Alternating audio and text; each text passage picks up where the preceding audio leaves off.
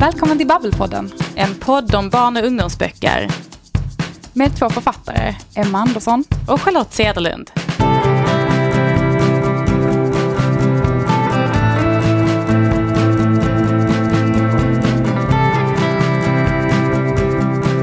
Charlotte, du ser lite extra glad ut idag. Eh, hur är det med dig? Ja, men jag är glad och jag är sjukt pirrig om jag ska vara helt ärlig. Varför då? Därför att i övermorgon så släpper jag bok. Mm -hmm. Och det är ju någonting med boksläpp som man aldrig vänjer sig vid. Eh, och jag kände mig sjukt lugn och cool ända fram till typ idag, för nu börjar jag känna mig jätte, jättepirrig verkligen. Men det är något väldigt, väldigt speciellt att se sin bok första gången, även om man har jobbat med den länge och man vet typ exakt hur den kommer att se ut, för att man har sett liksom de liksom satta sidorna, man vet liksom hur omslaget kommer att se ut, men det är ändå någonting speciellt att hålla den i handen. Liksom. Jag vet, det är inte samma sak och jag har ju inte fått se den än. Um, den har kommit till förlaget så den är liksom redo för sitt boksläpp på fredag. Men jag har ännu inte fått se den, så det känns, då blir man extra så. Det är det sämsta med att bo liksom eh, långt ifrån sitt förlag. Att vi kan inte bara så gå upp och kika på den på kontoret, utan man får liksom tappert vänta tills den når hit. Och, och oftast tycker jag att den dyker upp i bokhandeln innan den ens når hem till en själv. Liksom. Så det är det... lite skumt faktiskt, att det är så det brukar vara. Men kan inte du berätta lite, så här, vad, vad, vad är det för bok? Ja, men jag har ju skrivit min, äntligen då, min första portalfantasy. Eh, och eh, det är en helt ny serie för lågstadiet som heter Tvillingvärlden. Första boken heter Guldmånen. Och det här är liksom eh, min kärlekshälsning till Narnia-serien kan man säga. För att jag älskade Narnia när jag var liten. Jag menar, du har vuxit upp efter mig men när jag var liten det fanns inte jättemycket fantasy för barn. Och jag vet att jag läste väldigt mycket såna här eh, verklighetsskildringar om hur det var att gå i skolan och sånt och det var väl helt okej. Okay. Och sen en dag när jag gick i trean så var vi på bokbussen och eh, bibliotekarien plockade fram Narnia till mig och sen var jag såld. Och jag läste den så många gånger den serien, den är helt sönderläst i min bokhylla. Och jag har alltid tänkt att jag skulle vilja skriva något sånt för att jag älskar den här tanken på att ja, men som barnen i Narnia som hittar den här garderoben och så kommer man någon annanstans. Så jag varit jättesugen på det men, men liksom inte riktigt vetat vad min idé skulle vara. Tills jag kom på då Tvillingvärlden. Eh, och det handlar om eh, Ella som är född tvilling, men som förlorade sin bror. Alltså när de var bebisar så dog han tyvärr av så här, hjärtfel. Och hon har alltid saknat honom, hon känner sig halv och hennes föräldrar vill inte prata om hennes bror då, vilket hon tycker är jättejobbigt. Och sen en dag så blir hon jättearg på sina föräldrar. Hon stormar ut på innergården och står där och sparkar i gruset. Och då upptäcker hon en lucka som hon aldrig har sett där tidigare. Och den luckan leder till en annan värld som hon då råkar falla ner igenom, såklart. Och då kommer hon till tvillingvärlden, som är en värld där döda tvillingar väntar in sina syskon. För alla vet ju att tvillingar har väldigt nära band till varandra. De är så nära att man inte ens kan resa vidare till eftervärlden var för sig, utan man måste vänta på varandra. Eh, så där finns hennes bror Elliot. Det är bara det att han är försvunnen. Så Ella kommer till tvillingvärlden och inser att om hon ska få träffa sin bror så måste hon först hitta honom och rädda honom. Och det är liksom där äventyret går, drar igång kan man väl säga. Det låter ju jätte, jättespännande. Och jag har ju också sett eh, bilderna. Det är Anna Westin, eller hur? Precis. Um, man kan väl säga att bilderna är, om inte hela grejen, så definitivt halva grejen i den här boken. För att Anna Westin har ju i princip full illustrerat den här boken. Så det är en kapitelbok. Eh, tio kapitel, jag tror den är typ 100 sidor lång och den är alltså fullillustrerad. Så hon har ju jobbat på stenhårt, det är fantastiska bilder. Så här, klara färger, väldigt så här, fantasikänsla. Eh, och det är ju jättemycket bilderna som gör att jag är så pepp på att få se hur den här boken ser ut på riktigt. Ja men det är ändå väldigt, jag, jag har ju aldrig, aldrig fått göra en illustrerad bok, men det känns som att det skulle vara så himla spännande.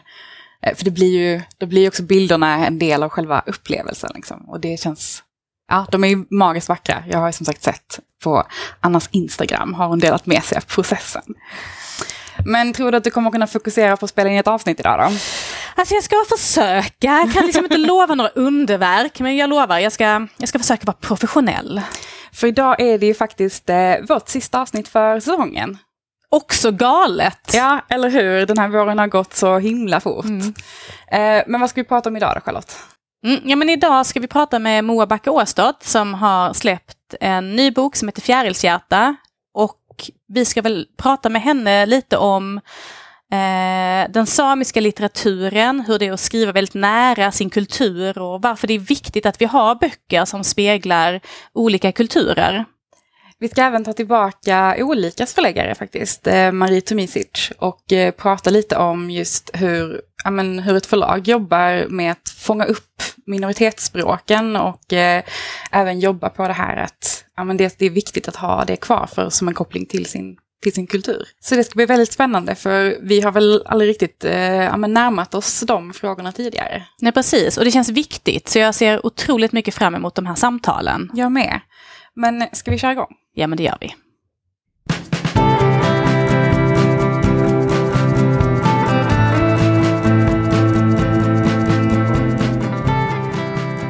Hej Moa! Välkommen till Babbelpodden.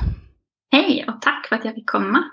Vi är jätteglada att eh, ha med dig i podden idag. Vi har ju velat intervjua dig ett tag, men det är nu äntligen som vi har fått till det. Men jag tänker så, vi ska ju prata om olika saker med dig idag, men kan inte du bara börja att berätta lite kort om dig själv och om ditt skrivande? Mm. Jag är född och uppvuxen i Malmberget, eh, men jag bor nu i Jokkmokk sedan några år tillbaka. Eh, och min mamma kommer från Jokkmokk så att jag har hälften av min släkt här. Det var därför jag flyttade hit. Och jag debuterade med boken Himlabrand i januari eh, 2021. Och nu har jag nyss släppt min nya bok Fjärilshjärta. Eh, och båda de är ju ungdomsböcker som är utgivna på Rabén och Sjögren. Just det, och vi kanske ska lägga till att du var ganska ung när du debuterade, eller hur? Hur Mm. gammal var du när eh, Himlabrand kom? Eh, jag var 22 år när Himlabrand släpptes. Just det. Och nu är jag Ja. 24. Men det är ungt. Jag Mm. vet inte vad genomsnittsåldern för en debutant är, men den är definitivt äldre än 22 i alla fall. Ja, det är nog. Men du, jag, jag tänkte att vi kunde ge våra lyssnare lite så här eh, rolig bonusinfo eh, om hur, Mm. hur du och jag träffades. Därför att det var ju faktiskt före Mm. du debuterade, eller hur? Ja, det var Eh, då gick du, vi träffades när du gick i gymnasiet. Mm, just det. Då Mm. eh, hjälpte du mig, för jag skrev en trilogi eh, om samisk mytologi och jag fick hjälp av din bibliotekarie uppe i Kiruna. Mm. När jag liksom lite i panik eh, hörde av mig och sa att jag skulle behöva en referensgrupp. Och då var du en av eh, tre ungdomar som gick med på att hjälpa mig och du var ju otroligt stor hjälp för mig när jag skrev. Eh, och jag tyckte att det var så himla roligt ända sedan dess, för jag minns att redan då i gymnasiet så var du ju alltså en väldigt talangfull skribent. Jag vet att du fick lite priser redan då. Så det har varit väldigt kul för mig i alla fall att få följa dig på din resa. Men vad fint att höra. Jag vet att jag också tyckte att det kändes jättehäftigt att få liksom hjälpa en riktig författare. Eh, och jag tyckte att det var ja, men häftigt att få en inblick liksom i, den, i den branschen. För att även om jag skrev så var det mest bara för min egen skull. Och, och sådär. Så jag tyckte att det var jättehäftigt att få hjälpa dig. Det är liksom typ så här, om jag, om jag träffar folk nu och jag inte har något coolt att berätta, då kan jag liksom berätta att ni vet den här kända ungdomsboksförfattaren Moa Backe Åstott, hon hjälpte mig med, min, med mina första böcker. Och då säger de, oh, ja det är rätt coolt ändå. Så man får liksom, man får leva på det man kan leva på. Vad roligt. Men du, din debutroman Himlabrand, den fick ju ett jätte, jättefint mottagande. Eh, Och för er som inte har läst boken så handlar den om renskötaren Ante som inser att han är förälskad i sin kompis Erik.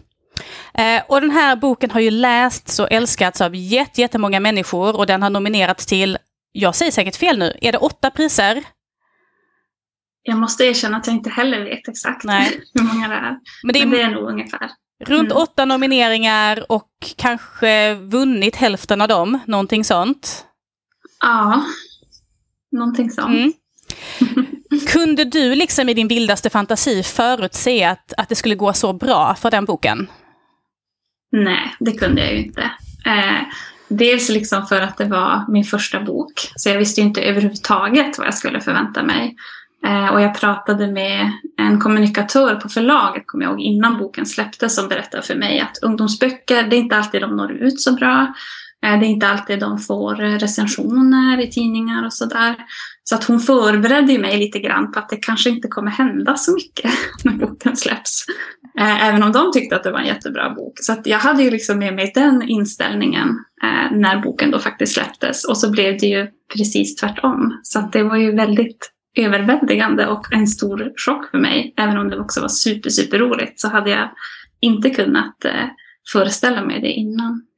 Men hur, jag tänkte så du, du var ung, du är ung fortfarande, men så här, 22 år gammal, första boken. Hur, hur hanterar man liksom när alla, allt det här börjar rulla igång med liksom intervjuer och prisnomineringar och, och försäljning? Hur, hur gjorde du för att kunna hantera det? Jag vet inte om jag funderade så mycket på det medvetet. Eh, det är väl nu mer i efterhand som jag kan tänka på eh, hur det liksom kändes och hur det var. För att allting hände ju bara på något sätt. Det var så mycket jag skulle göra som jag aldrig hade gjort förut och vara med på författarsamtal och göra massa intervjuer och allt sånt där. Eh, men jag bara gjorde det. Eh, och det var ju jag är en person som inte tycker om jättemycket att prata inför folk och liksom stå på scen och, och ha uppmärksamheten på mig. Så att det var ju en utmaning eh, att göra det. Men sen av att göra det fler och fler gånger så har jag ju också lärt mig mycket av det. Så att jag har väl tagit det liksom dag för dag helt enkelt. Eh, och blivit mer och mer van vid alla de sakerna. Just det. Känner du dig trygg när du sätter dig på en scen nu? Ja, men det skulle jag säga att jag gör. Eh, det kan ju fortfarande vara pirrigt, men det är mer på ett positivt sätt. Att det kan vara lite spännande och nervöst. Eh, men jag känner mig trygg. Det gjorde jag inte i början, då tyckte jag att det var väldigt jobbigt faktiskt. Just det. Jag vet att när vi, vi träffades, eh, om det var förra året, och vi skulle få gå på en jättehärlig fest mm. med, med kungafamiljen, vilket var helt galet. Men då Just sa det. du till mig att ibland så använder du din kolt om du behöver känna dig trygg eh, och liksom det. grunda dig. Eh, kan inte du berätta mm. lite om hur, hur det är? Mm. Ja, men jag känner att när jag tar på mig kolten eh, så blir jag väl på något vis påmind om var jag kommer ifrån, vem jag är. Jag blir påmind om min familj kanske framför allt. Jag känner mig väldigt trygg när jag har på mig eh, min kolt jämfört med vilka andra kläder som helst. Så att ja, men det, det stämmer att jag känner mig nog jordad på ett annat sätt när jag har på mig kolten. Vilket ju kan hjälpa i sådana här situationer som kanske är väldigt nervösa eller stressiga eller sådär. Eh, så att det, det har varit ett sätt för mig att, att liksom jorda mig och minnas vem jag är. För att ofta så är jag ganska långt hemifrån när jag gör sådana här saker. Eh, jag bor ju i Jokkmokk som sagt så att det är många långa resor söderut. Eh, och då hjälper det att, att ha någonting som kopplar mig till till min kultur och, och mitt liv. Mm, vad fint. Jag minns att när vi gick på den här festen mm. så önskade jag att jag hade haft någonting som, som skulle kunna ge mig lite samma känsla. För det var ju också väldigt pirrigt ah, får man väl säga. Ja, verkligen. Men vad tror du att det är med Himlabrand som gör att den verkligen har hittat hem hos läsarna? Det är en ganska svår fråga för mig att svara på just eftersom att jag har ju bara skrivit den berättelse som, som jag ville skriva och som jag också ville läsa. Jag tänkte inte så mycket på läsarna egentligen när jag arbetade med boken. Eh, så att det har ju liksom inte varit ett mål för mig att skriva en, en bok som når ut på det sättet. Men jag tänker att det kanske är också just därför, för att jag har skrivit någonting som jag brinner för, en berättelse som betyder väldigt mycket för mig eh, och om karaktärer som betyder väldigt mycket för mig. Jag tänker att det kanske är det som, som lyser igenom i texten som gör att många också börjar bry sig om karaktärerna och, och tar till sig berättelsen. Mm. Jag tänker också på, alltså den har, ju, den har ju uppenbarligen varit viktig för väldigt många och jag tänker den har ju också då nominerats till väldigt många priser. Varför, i, i motiveringarna till de här nomineringarna, så, varför har man ansett att den här boken är viktig?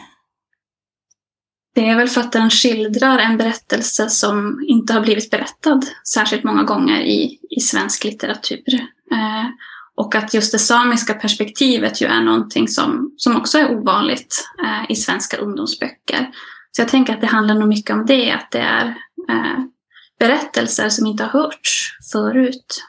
Ja, men det tror jag också.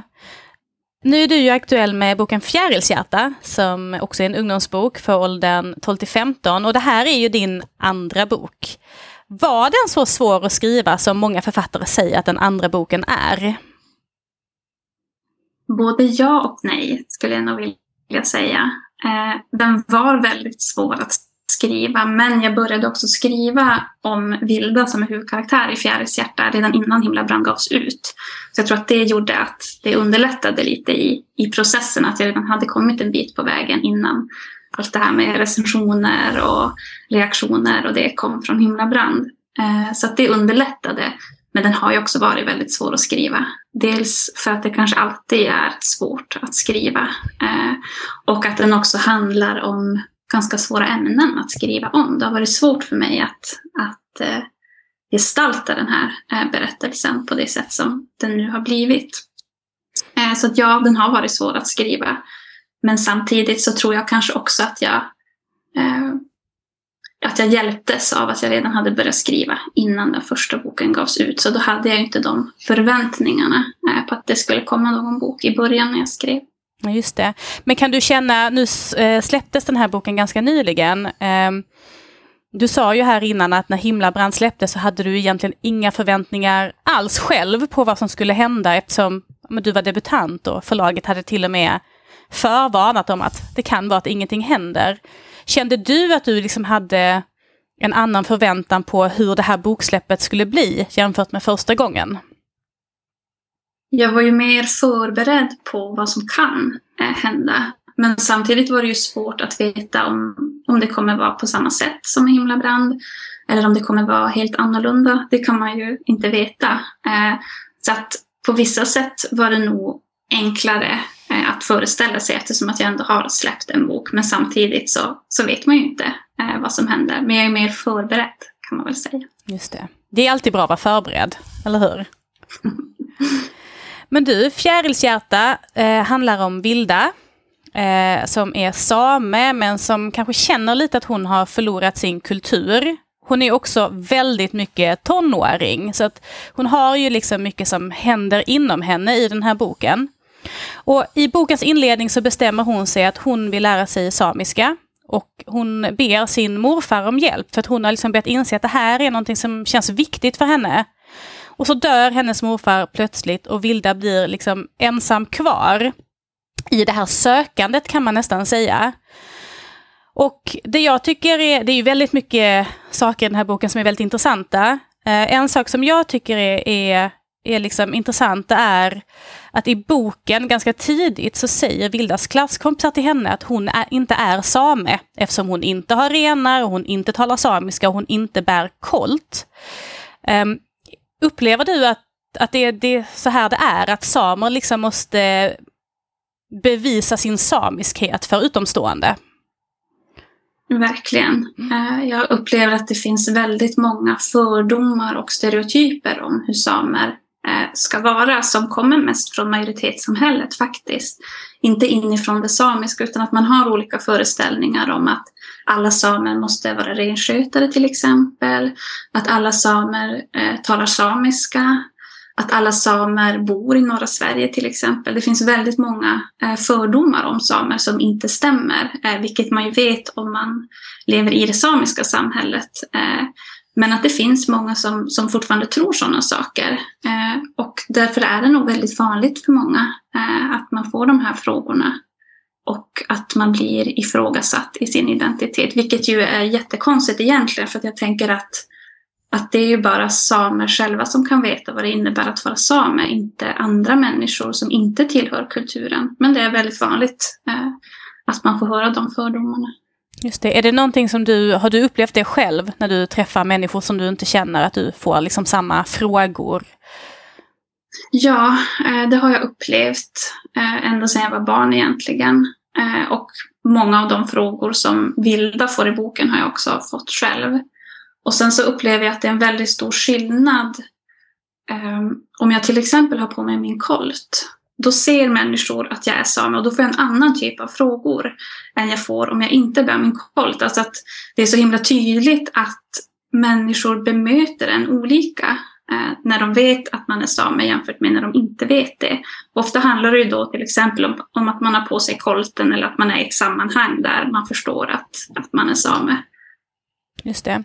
I boken så eh, bemöter ju Vilda detta på lite olika sätt. I början så blir hon ganska hon vet inte riktigt vad hon ska säga och sen så successivt så inser hon ändå lite att hon, ja men det här är inte sant och jag behöver säga ifrån. Och hon säger liksom att man kan inte se på någon om man är sam utan det finns liksom på insidan lite mer. Varför blev det att du skrev den utvecklingen för henne?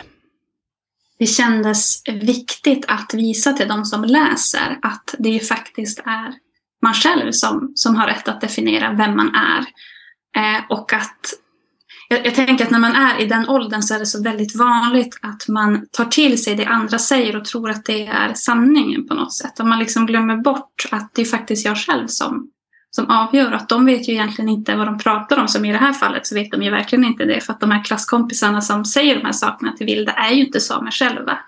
De vet ju egentligen ingenting om hur samer ser ut eller eh, allt det här som de påpekar. Så att jag ville ju ge inspiration till andra unga människor som funderar på sådana här saker. Eh, och som kanske just är i den här åldern då det är så svårt ofta att se det själv. Jag tänker att det är vanligt att man först senare i livet kanske blir medveten om det där. Så har det i alla fall varit för mig, att det var ingenting jag reflekterade kring när jag var i den åldern. Utan nu som vuxen så ser jag det på ett bättre sätt. Jag ser det liksom klarare än vad jag gjorde då. Eh, men jag vill väl att, att de läsare som får ta del av Vildas berättelse, att de kanske får den insikten och att de inser att det är faktiskt jag som bestämmer vem jag är och det har ingen annan rätt att definiera åt mig. Just det, och det tänker jag, det ju, gäller ju alla, tänker jag. Mm, vad fint.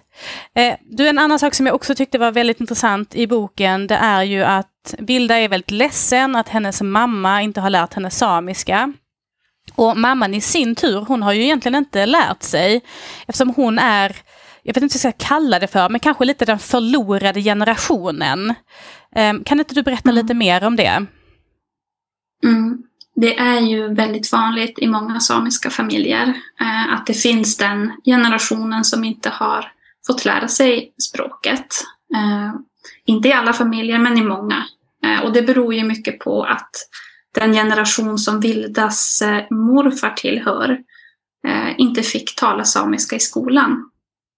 Eh, och det var väldigt många samiska barn i nomadskolan som, som blev berövade sitt språk och var tvungna att tala svenska. Och bland den generationen så var det väldigt vanligt också att sen när man själv fick barn så valde man att tala svenska för att på något sätt skydda sina barn, tänker jag. Att inte ge dem Eh, de svårigheter som man själv har upplevt eh, genom att ha samiska som sitt modersmål. Eh, och det här är ju någonting som, som väldigt många samiska familjer har gått igenom. Och jag ser också att det är väldigt vanligt att man då några generationer senare, som i Vildas fall, bestämmer sig för att ta tillbaka språket. Att det finns den här generationen som har tappat språket men de kanske inte har kommit riktigt dit som Vilda kommer till den här insikten att man verkligen, verkligen vill ta tillbaka det och att man känner en stolthet över att vara same. Just det. Och jag vet ju att du håller väl också på att lä äh, lära dig samiska just nu, va? Är det också ett sätt för dig att försöka återta ditt språk? Mm, precis. Eh, och det är någonting som har varit väldigt viktigt för mig i tonåren bland annat. Eh, eller egentligen ända sedan jag var barn så har jag känt en stark längtan till det samiska språket. För att det är någonting som jag har alltid har haft runt omkring mig. Men det har varit främst de äldre i släkten som har talat samiska. Och det har alltid legat mig väldigt nära om hjärtat, även om jag själv inte har talat. Eh, men under några olika perioder i mitt liv så har jag liksom känt en, en starkare längtan till språket. Eh, och gjort olika försök att, att börja lära mig. Eh, men sen så är det nog mer i tonåren och ja, på senare tid som jag faktiskt har börjat prata samiska. Men den stora skillnaden för mig är att jag har och hade eh, släktingar runt omkring mig som jag kan prata samiska med och det har ju inte Vilda. Det är det som blir så väldigt svårt för henne. Att eh, när hennes Adja, hennes morfar, går bort, eh, att hon känner sig så väldigt ensam i det. Och jag ville undersöka det, att vad, vad händer om man har den här längtan som jag också har haft. Men man, har, man blir liksom ensam i det, man har ingen som kan hjälpa en. Hur går det då? Just det. Men, men hur tycker du att det känns? För jag tänker att det ändå på något sätt, även om det är jättesvårt att lära sig ett språk, så tänker jag att på något sätt måste det kännas lite magiskt det här att, att lära sig ett språk som man vet att generationer har talat före en själv. Eller hur, hur känns mm. det för dig liksom? Ja, jag tänker att det handlar, precis som du säger, om liksom mer än bara det här att, att lära sig ett språk. Eh, det är liksom inte som om jag skulle lära mig franska eller spanska eller någonting, utan det är det är någonting större, det är någonting annat. Och jag känner att när jag talar samiska så känner jag mig närmare, skulle jag säga, eh, min släkt och mina förfäder och också de släktingar som jag har kvar i livet fortfarande som, som jag talar samiska med. Att jag känner att vi kommer närmare varandra genom att jag, har börjat tala samiska med dem. Så att det är ju liksom någonting mycket större för mig och jag tror också för många andra samer. Men det kan också göra det svårare att lära sig. Eh, det kan vara lättare ibland att lära sig ett språk som man inte har den här känslomässiga kopplingen till, som inte är kopplad till eh, skam till exempel.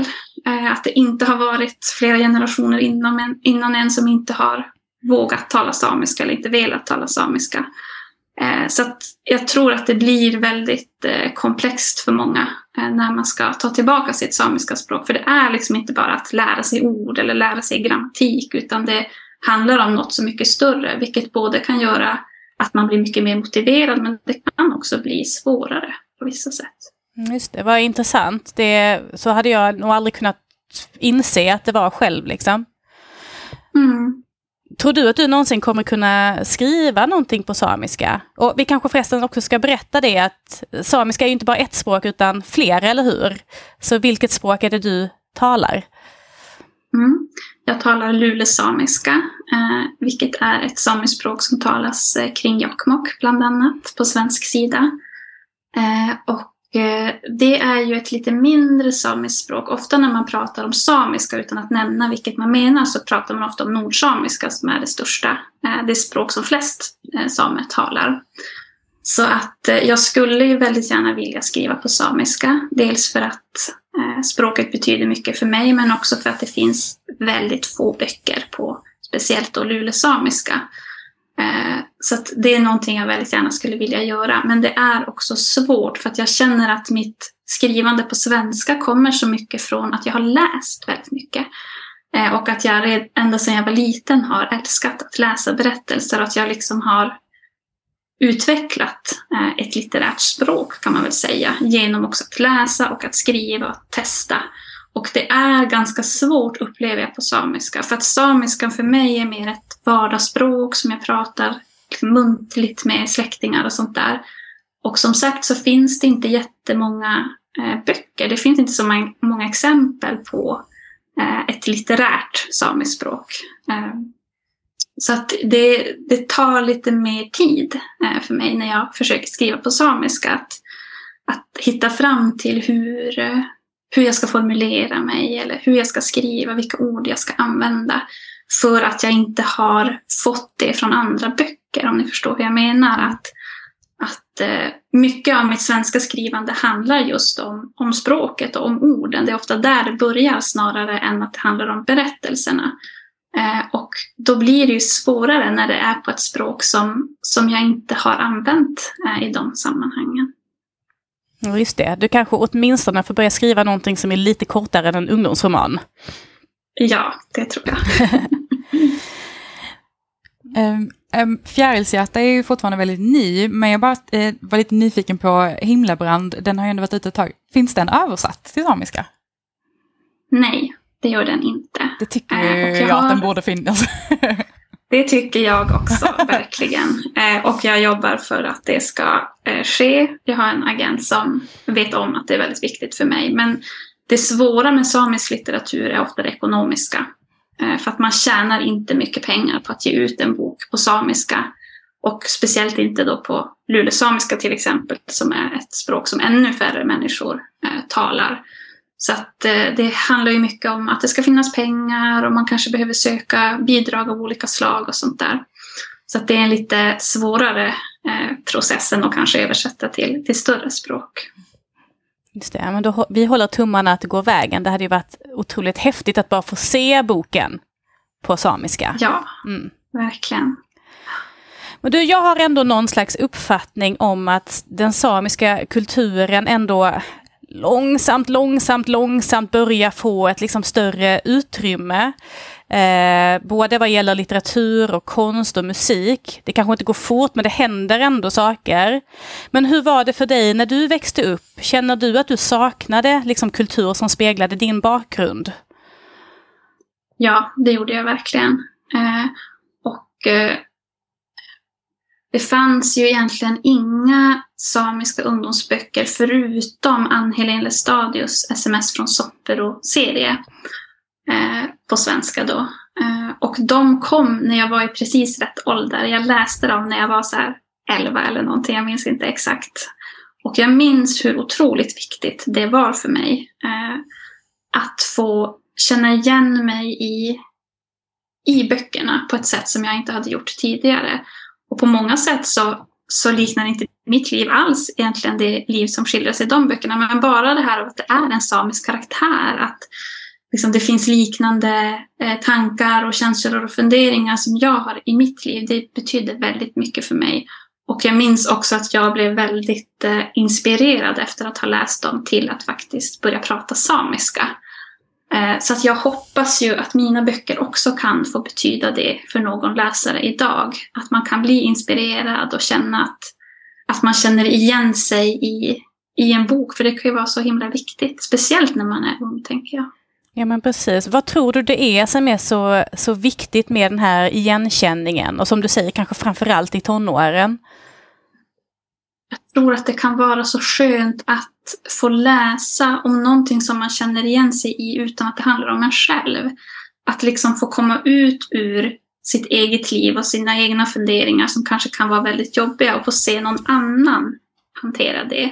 Även om det är en fiktiv karaktär så tror jag att det kan hjälpa väldigt mycket att man kanske kan få insikter eller idéer eller nya tankar om den situation som man befinner sig i genom att läsa om någon annan som går igenom samma sak. Till exempel så, så var det en person som skrev till mig efter att han hade läst Himlabrand att han eh, hade bestämt sig för att komma ut efter att ha läst boken. Och det är ju liksom något av det finaste jag kan få höra, tänker jag, efter att ha skrivit en sån bok. Och det visar ju också hur mycket litteraturen kan göra för människor.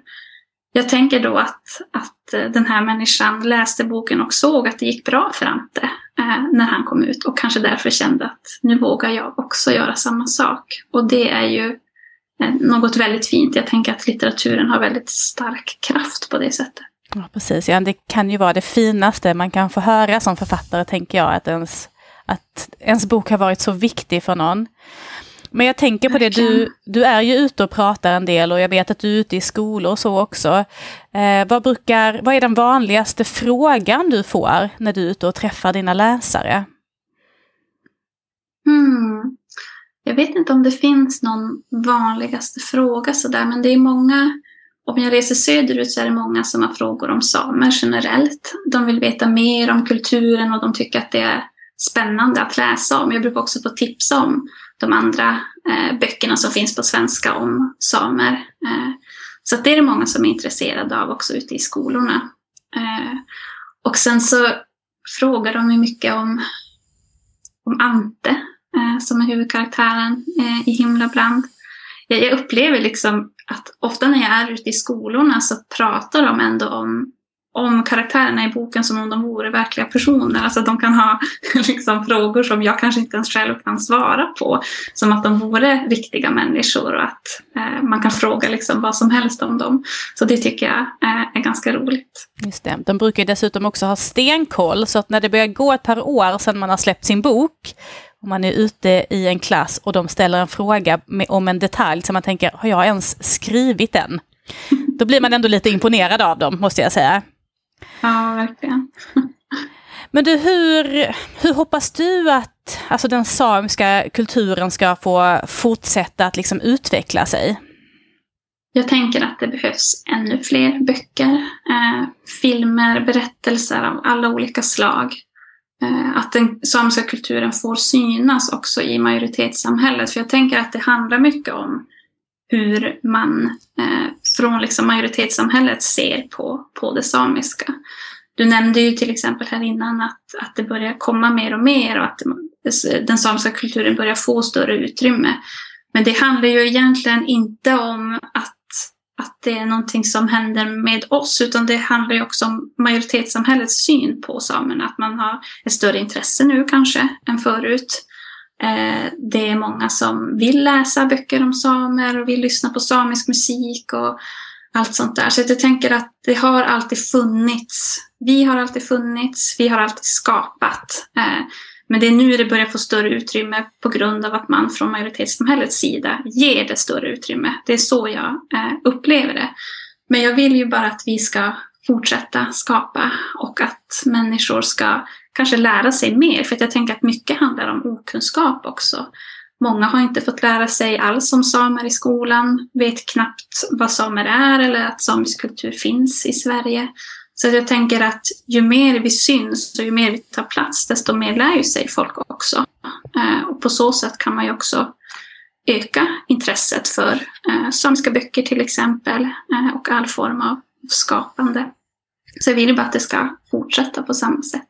Precis, och där tänker jag att du är ju antagligen en jättefin förebild om det är fler unga samer som sitter och är sugna på att skriva någonting, att faktiskt se att, att det går och att det finns läsare och att det finns ett intresse. Så det är ju väldigt mm. positivt mm. tänker jag.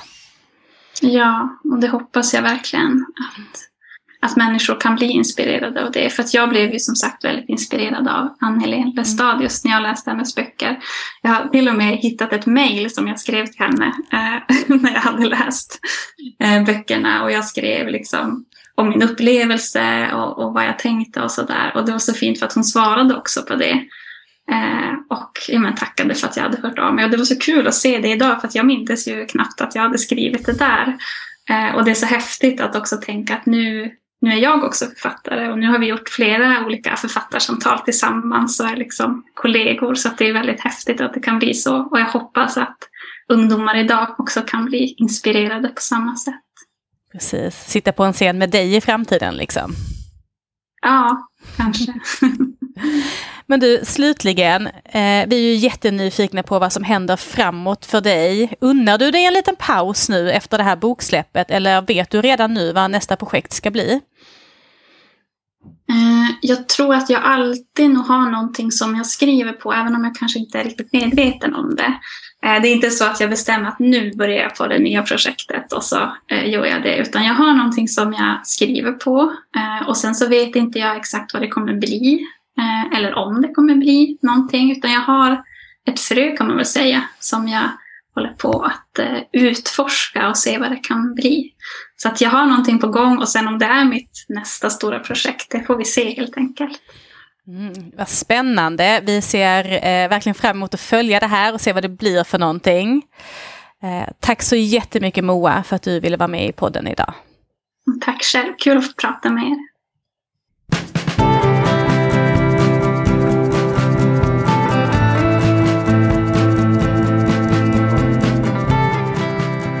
Hej Marie, välkommen till Babbelpodden igen, får jag kanske säga, för du var ju med ganska nyligen i vårt bokprovningsavsnitt. Ja, tack så mycket. Ja, jätteroligt att jag får vara med igen. Ja, jag gillar er podd. Hur mår du idag? Jag mår bra. Det är varmt här och jag tycker att det är en underbar dag. Och vi har faktiskt precis släppt eh, den här boken då eh, på nordsamiska, Vår i Sápmi. Så den har kommit till och det är tryckeri, eller från tryckeriet och det är alltid kul att se boken liksom eh, när den väl är färdig. Så jag är extra glad för det. Du leder ju också proffsigt in på vårt tema för det här samtalet. För vi tänkte just prata om det här med liksom, minoritetsspråk. Eh, och du är ju förläggare på olika förlag som våra lyssnare borde ha koll på vid det här laget. Eh, och vi har ju liksom bjudit in dig då för att prata om, om det här. Eh, kan mm. du berätta lite mer om liksom just er utgivning på minoritetsspråk? Mm. Eh, det började för, nu kommer jag inte ihåg hur många år sedan det var, eh, när Linköping var en av de kommuner som skulle jobba med romsk integrering och då började vi tänka hur kan Alltså vi tänker att vi med, med framförallt barnböcker liksom är med och eh, skapar ett inkluderande samhälle och liksom förändrar världen mot jämställdhet och jämlikhet. Och då tänkte vi hur kan vi göra det här? Och då fick vi den här idén om att vi skulle åka ut och träffa romska barn Eh, för att på något sätt lyfta in romska barn i litteraturen men kanske också på ett sätt eh, att också vara positiva saker koppling till romska barn så att det inte alltid handlar om utanförskap och hur jobbigt det är.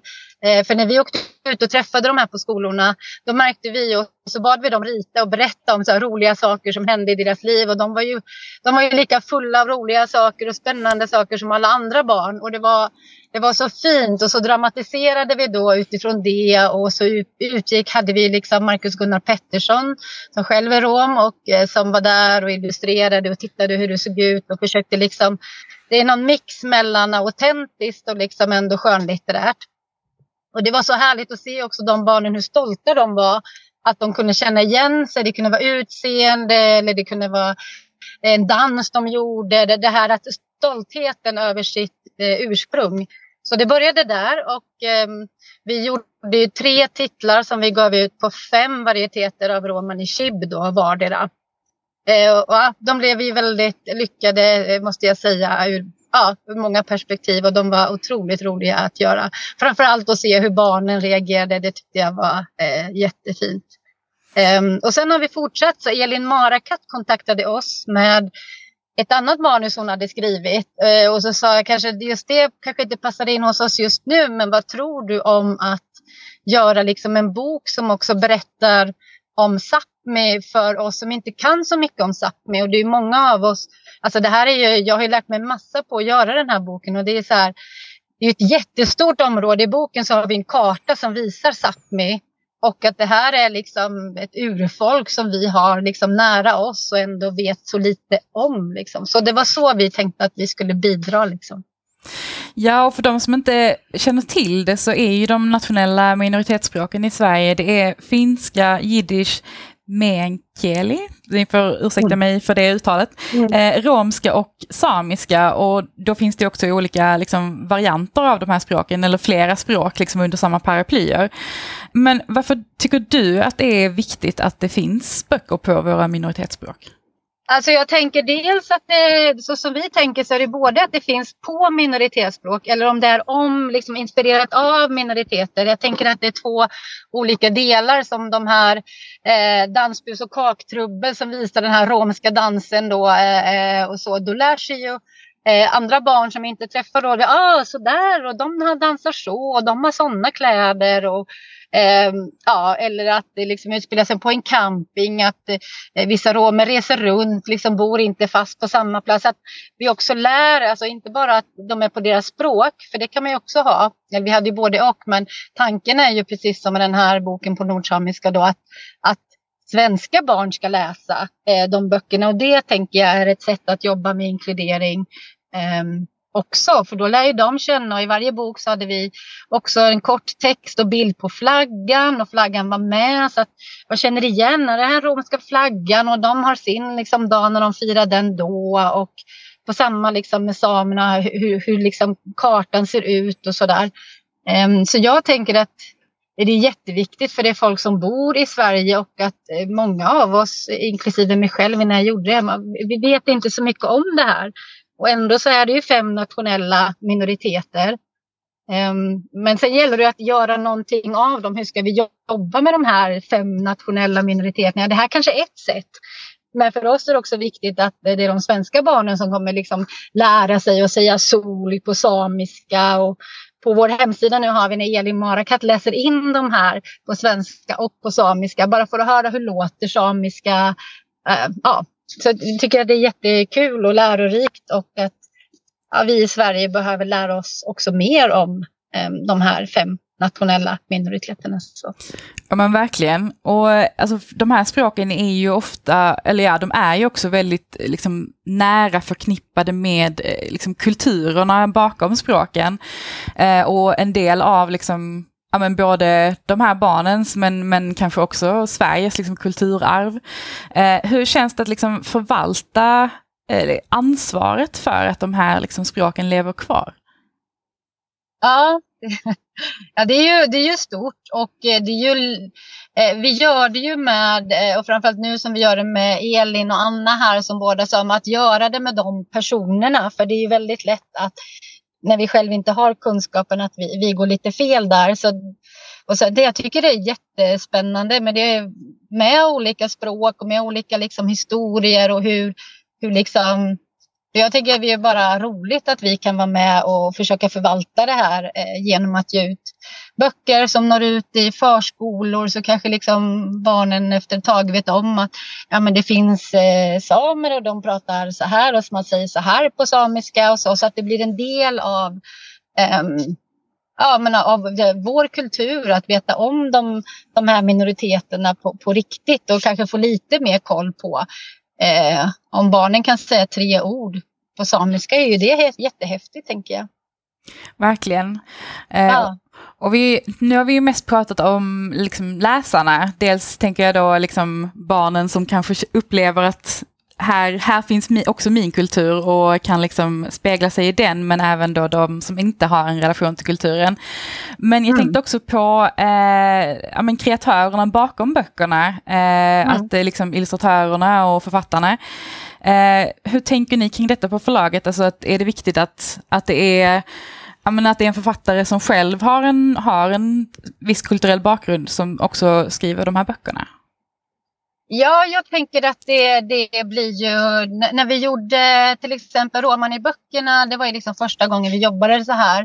Eh, då var vi ju med själva och skrev och sådär, men då, hade vi, då var det väldigt viktigt att hitta en, en illustratör som, så att någon åtminstone har kopplingen. Eh, och då hittade vi liksom Marcus Gunnar Pettersson som har ursprung också som resande rom som läste på Konstfack vid den tidpunkten. Eh, och det är ju, så, så det, på det sättet försöker vi jobba. Även en annan bok, Adnans hemlighet, då letade vi också efter någon som har erfarenhet av migration. Vi hittade Rana Kadri också på Konstfack faktiskt.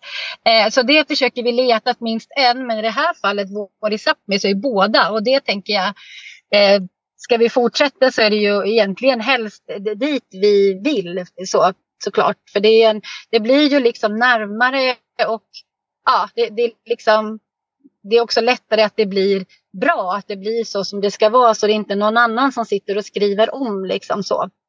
Eh, men i de fallen när vi har skrivit så har vi ju träffat barnen så då har ju liksom barnen varit egentligen medskapare av, av berättelserna så de är ju där också liksom. Och det, jag tänker att det är ett viktigt grepp, jag, det tror jag. Vi pratade precis med Moa Backe Åstott och eh, då frågade vi henne om hon tror att hon, hon kommer att kunna skriva på samiska någon gång. Eh, för hon beskriver ju den samiska kulturen men skriver på svenska. Eh, mm. Och då svarade hon att det är svårt för henne att skriva på samiska eftersom hon egentligen aldrig har liksom, läst på språket. och att för henne så är skrivandet väldigt just kopplat till att hon har läst mycket. Eh, mm. Är det svårt att hitta författare som faktiskt kan skriva på de här språken? För jag tänker att det är säkert väldigt många som kan prata språken men som kanske inte har liksom fått med sig mm. ja, men just det, liksom det skrivande språket, alltså läsningen. Ja. Ja, jag ska säga att det, det är ju en eh, utmaning som var både med romani, att det är talade språk och att det inte alltid finns, liksom i svenskan så finns det skrivregler. Så här, alltså det finns, så här skriver vi, så här stavar vi, så här låter alltså, Och det finns ju inte på samma sätt i de här språken. Så det innebär att, att även liksom vissa ord så har vi liksom testat, vad säger den om det här, hur ska det egentligen stavas, vad är det som är vad är det som är det mest korrekta eller det mest använda? Så det blir ju ett helt annat sätt att tänka kring språket. Och det är klart att det kan finnas vissa då som tycker att, att det kanske inte blir helt rätt på det sättet de skulle önska.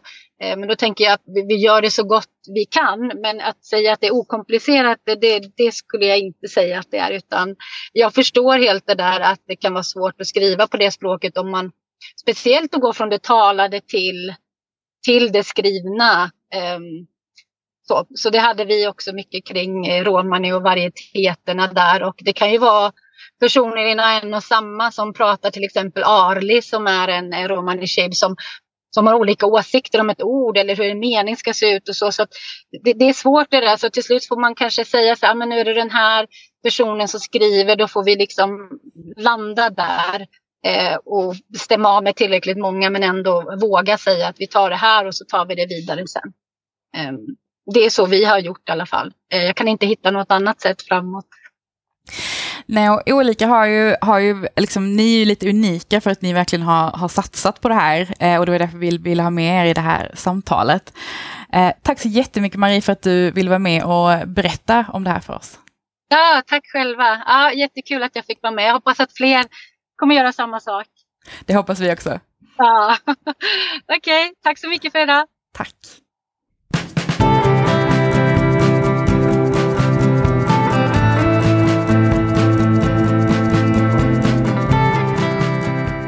Det här tyckte jag var två väldigt intressanta samtal. Jag håller med. Jag tycker det är, alltså, det är ju liksom lite sorgligt på något sätt att jag vet så oerhört lite om de här sakerna.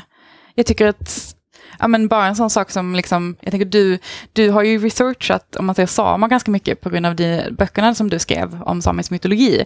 Men jag kan känna att jag, alltså jag vet ju typ ingenting om en väldigt stor del av liksom vår eh, urbefolkning. Eh, och jag alltså de andra minoritetsspråken vet jag väl ungefär lika lite om. Eh, mm. Så jag tycker att det, ja, men jag, älskar när den här podden lär mig saker. Mm. Ja men eller hur. Jag känner samma sak. Alltså jag tänker att vi har på något sätt lyckats gå igenom hela våra liv och hela vår skolgång framför allt och knappt nämna eh, de här eh, minoriteterna. Vilket är otroligt konstigt. Och jag, jag, vet att det är lite bättre idag, men jag tror fortfarande inte att det är på den nivån som det borde vara.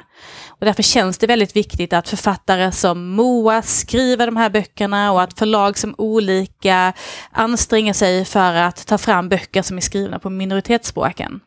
Ja, och jag tycker det känns så spännande för att det är ju liksom, eh, det, det, känns ändå som att vi är på väg mot någonting där det får mer utrymme. Alltså det känns som att en bok som Moas till exempel känns som att den så lätt hade kunnat försvinna i mängden för kanske liksom 15 år sedan. Men nu har den fått så oerhört stor uppmärksamhet och det känns mm. som att det liksom de här historierna uppmärksammas mer och kanske tas mer på allvar. Eh, sen kanske det blir en väldig press på dem också, att helt plötsligt ska de representera en hel kultur eh, mm. och liksom att det ska få vara eh, bilden vi ser på något sätt. Jag vet inte eh, liksom, hur de tänker kring det, men, men eh, men framför allt så tycker jag att det är fint att de liksom eh, får den uppmärksamhet de förtjänar. Mm. Men jag tänker ändå på det som eh, Moa sa också, att att den samiska kulturen har fått mer utrymme för att vi, vi som är majoritetsbefolkningen, att vi tillåter den att få mer utrymme. Jo. Det gör att man blir både på ett sätt glad, yes äntligen, och sen på ett sätt, okej okay, vad gjorde vi innan? Ja, jo. Ja.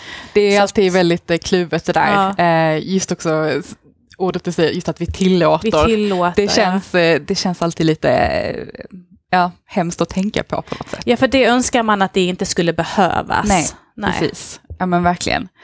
Nej, och jag tyckte det var väldigt intressant också att höra om liksom, olikas, eh, liksom, hur, hur de nu jobbar med att liksom, få in minoritetsspråken också. Att de, och att de vågar ge sig in på det. Eh, för jag kan också känna att när man, när man inte vet så mycket om det och när man också inte kan jag menar, som, som svensk och inte liksom kunna de här språken själv så är det ju också lite läskigt kanske att ja, man vågar ge ut en bok på ett språk där man kanske inte kan korrekturläsa den eller vet om det är 100% korrekt. Eh, och liksom, man är ju väldigt utlämnad till då författaren till exempel, mm. att, att eh, man får lita på att det här är det, här är det rätt. Liksom. Precis. Och det sa ju faktiskt Marie när vi hade mm. stängt av eh, inspelningen tyvärr, men då mm. sa hon en sak som jag tycker är väldigt viktig, att hon sa att när man ger ut den här typen av böcker som vi ger ut så får man kanske räkna med att man får man kommer få lite skit för att vissa grejer kommer inte vara rätt. Det kanske blir något skriftligt fel, det kanske blir något tolkningsfel. Men att hon ändå kände att det är värt det för att någon måste börja ge ut de här böckerna. Mm. Eh, och jag tycker nog ändå att de är modiga då, ja. faktiskt. Men mm. verkligen, det, det håller jag helt med om. Ja, men det här var ett, ja, men som sagt, ett väldigt lärorikt avsnitt. Verkligen. Hoppas att ni andra också tyckte det.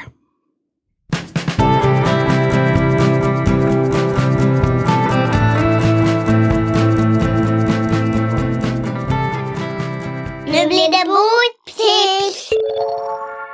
Charlotte, har du läst något spännande den senaste veckan? Ja, men det har jag. Eh, jag har läst en bok som heter Det gula ljuset som är en bok för 9-12 år och som nyligen kom ut på Rabén Sjögren.